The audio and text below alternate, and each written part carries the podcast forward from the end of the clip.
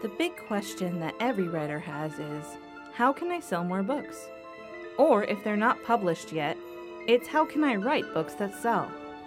But when writers approach selling books from a numbers perspective, they're missing out on the amazing relationships they could be building with readers through their stories.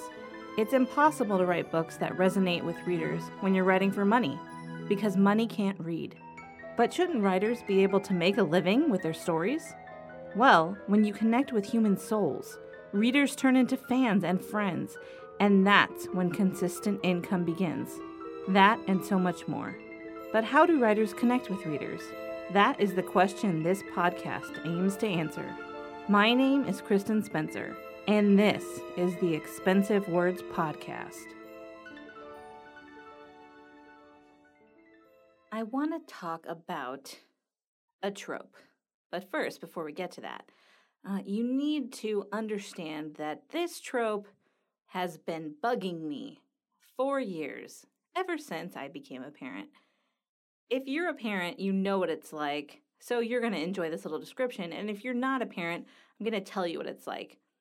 You, if you're a woman and you're pregnant, you carry around this baby with you for 40 weeks, which is more than nine months, by the way, and you feel them growing and living and you have all these urges to protect them and to help them. And then you give birth and uh, they're born, they're in the world, and now your job is for the next few years just to sustain basic basic life functions. And uh, that's not an oversimplification of what it is. I mean, like I remember being the mom of a two year old three different times because I have three kids and you're basically just trying to keep them from like electrocuting themselves or falling off something really high or eating something that's poisonous or uh yeah like cutting their cutting themselves with like scissors they found. You just have to do all kinds of insane things to protect them. And then you're all sitting around you're watching a movie together and the same thing happens in every single movie there's like a teenager, right? And then the parent doesn't understand or they don't believe them. And I just can't stand it anymore. So I had to do an episode about it.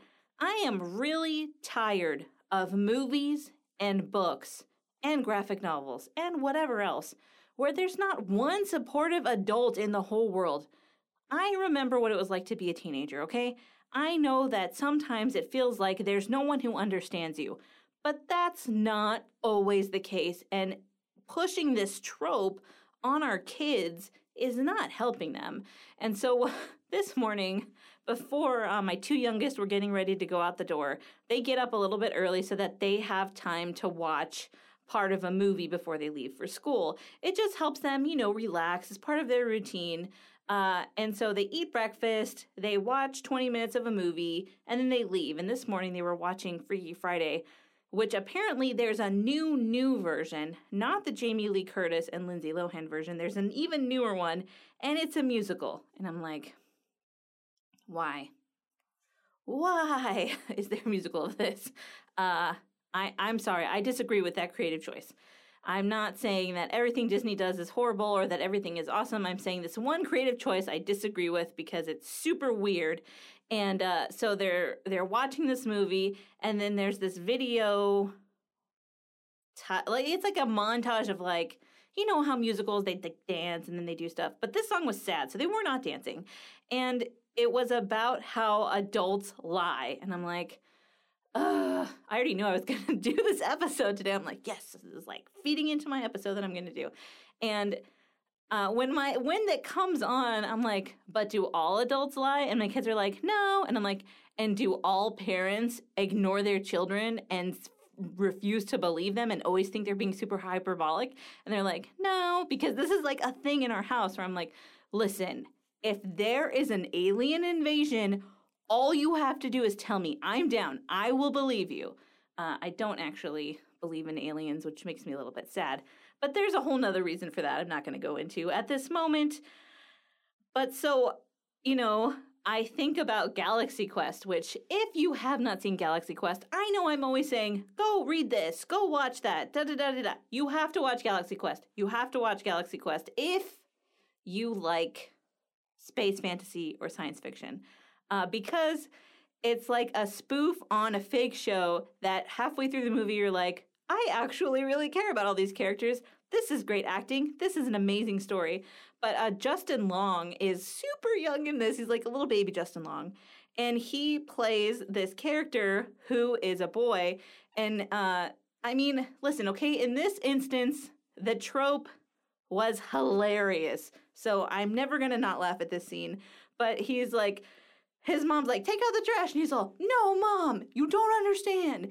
The whole world, like the future of the galaxy depends on me doing this thing. And she's all, whatever, you didn't take it out. I told you to take it out. And it's like, you know, leading up to this, the whole movie where she's like, did you take out the trash? Did you take out the trash? And um, he, so it shows him, he's like, racing out, the, out of the house. He's like throwing the thing in the bins, like crashing, crashing, you know, like slamming the lids on and then racing back in and, uh, you know, helping uh, Sigourney Weaver and Tim Allen get through this really crazy situation uh, on a real life spaceship. But I'm always like, kids, if you tell me something, I promise I'm going to help you through it. You don't have to get through these things on your own. And that's why I think this trope is so problematic. And listen, okay? I know that not all parents care, which sucks. And not all parents would believe their kids, which also sucks. But can't we also tell stories about parents who do care? Because I know there are a lot of parents who care, including me, because I love my kids so, so much.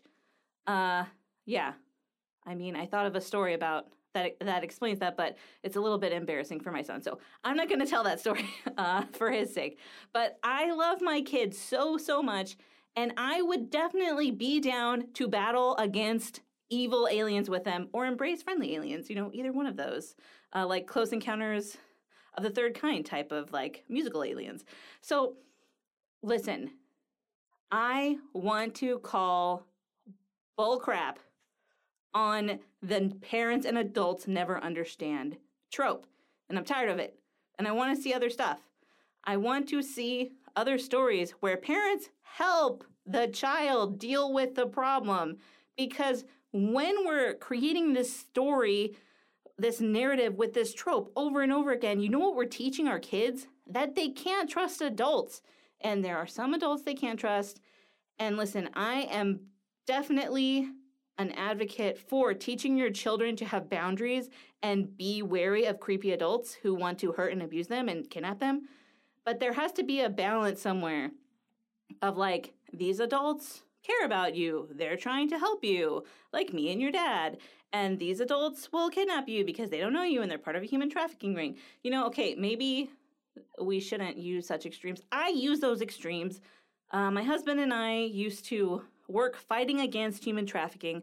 So, you know, my kids knew that human trafficking existed. They don't know, they still don't know all the details of like, uh, well, the older one does, but they don't know all the details of why someone would want to kidnap someone and make them a slave. You know, like, I don't want to totally wreck their innocence, but there has to be this balance. It can't be like, all adults are untrustworthy, including all parents are evil, and they will never actually help you in a crisis if something really difficult happens in your life or like all, adults are good. No, Th- there has to be a balance, and I I am begging all of you creative people out there, write stories that show this kind of balance, because there are parents who genuinely care about their kids, or even outside adults. Uh, you know, I talked about All Together now a few episodes ago, which is a new Netflix movie, and I talked about Fred Armisen's character, who's a teacher who's just adorable and caring and even though uh, the protagonist's mother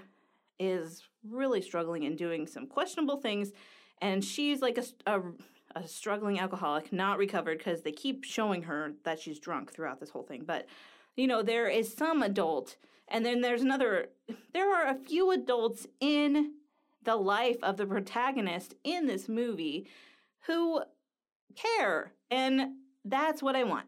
That's what I want to see. But I'd also like to see a film with a healthy family because I know that most families are probably not super healthy. I came from an unhealthy family. But the, there are people like me and like, uh, you know, other people who come from unhealthy families who are working so hard to create loving, encouraging, supportive environments for their children. And I'd like to see more representation of that. And I would love for lazy storytellers to stop trying to teach my kids that they can't trust me. It just makes me have to work that much harder. And, you know, it's boring. Like, subvert that trope expectation, please so I feel that way about this specific trope, and I'm sure there are other tropes where you could point that and be like, I'm tired of that, or I'm tired of that stereotype, which this is basically a stereotype that all parents are evil and only care about themselves. And I understand, yes, there are parents out there who are very narcissistic, um, but not all parents are. And you know, maybe I'll just write a story like that. Uh, I'm basically writing a story like that right now because I'm working on the Tyler Hart time travel adventure. And in the story, uh, he has a niece and nephew, Enzo and Himona, and their parents both really care about them and they're trying to do the best. Yes, okay, they're having marital difficulties, that happens. Uh, but they love their kids and also their uncle loves them. And so it's a healthy relationship of these adults support us and also we want to support them. And that comes into the story that I'm writing in a really cool way. And I can't spoil that for you, but you know, you should listen to my fiction writers workshop episodes because I'm only talking about this book in those episodes.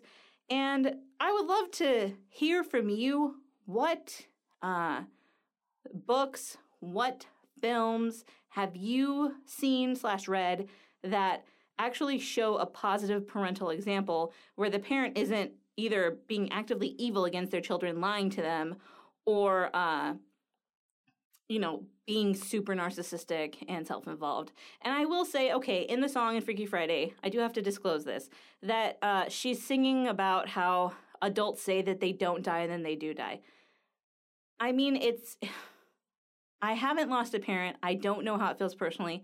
I watched my husband go through it and it was awful. It was so horrible. And so, you know, I don't tell my kids, don't worry about mommy and daddy dying because they know at some point we will. But I do tell them, hey, if something happens to us, we have a plan, and this is what the plan is. So they know the plan. There's no like unknowns because they know my kids have been touched by death because their grandfather died in an accident, so it was sudden, and they were really close with him. Uh, so they know that death is possible.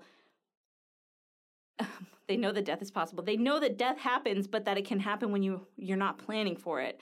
And so we have a plan and I don't tell them lies. I don't say, "Oh, I'm going to be fine" or "I'll never get sick" or "I'll never die in a car accident" or those are freakish things that can never happen to me. I tell them, "Listen, I'm doing my best to stay around because I want to be here with you.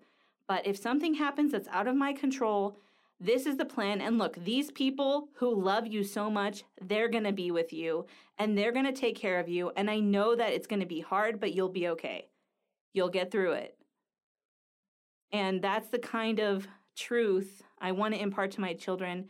And I want to see that portrayed uh, in literature and in film because I think that that's very important. For there to be children out there who know that some adults will listen and some adults will help, and not perpetuate this idea of a series of unfortunate events where no matter which trustworthy adult they find, Count Olaf's going to kill them. I mean, it's it's a fun story in that I can't explain why it's fun because it's actually seriously depressing. And I watched that series uh, with my kids, and they were just like, "What is the point of this?" And I'm like, "I'm not sure." I'll have to think about this and get back to you. I guess that you could overcome adversity, and that if you ever trust an adult, that probably the evil guy who cares more about messing you up will probably kill them. Wait, no, that's a horrible uh, moral for a child story. So, this is the kind of stuff that I'm dealing with as a parent, and I thought you, as a storyteller, would want to know. And I can't wait to see what expensive words you spend to try to show maybe even the realistic uh, childhood that you came up in that was unhealthy, and how you're turning that around and you're making your life safe and healthy for a child that you care about, whether it's a niece or uh, a friend's kid, like a goddaughter, or your own uh, children. So end of that rant, and I'm excited to hear your suggestions and what you come up with. This has been Kristen on the Expensive Words podcast, pouring out my heart for you, my wonderful listener.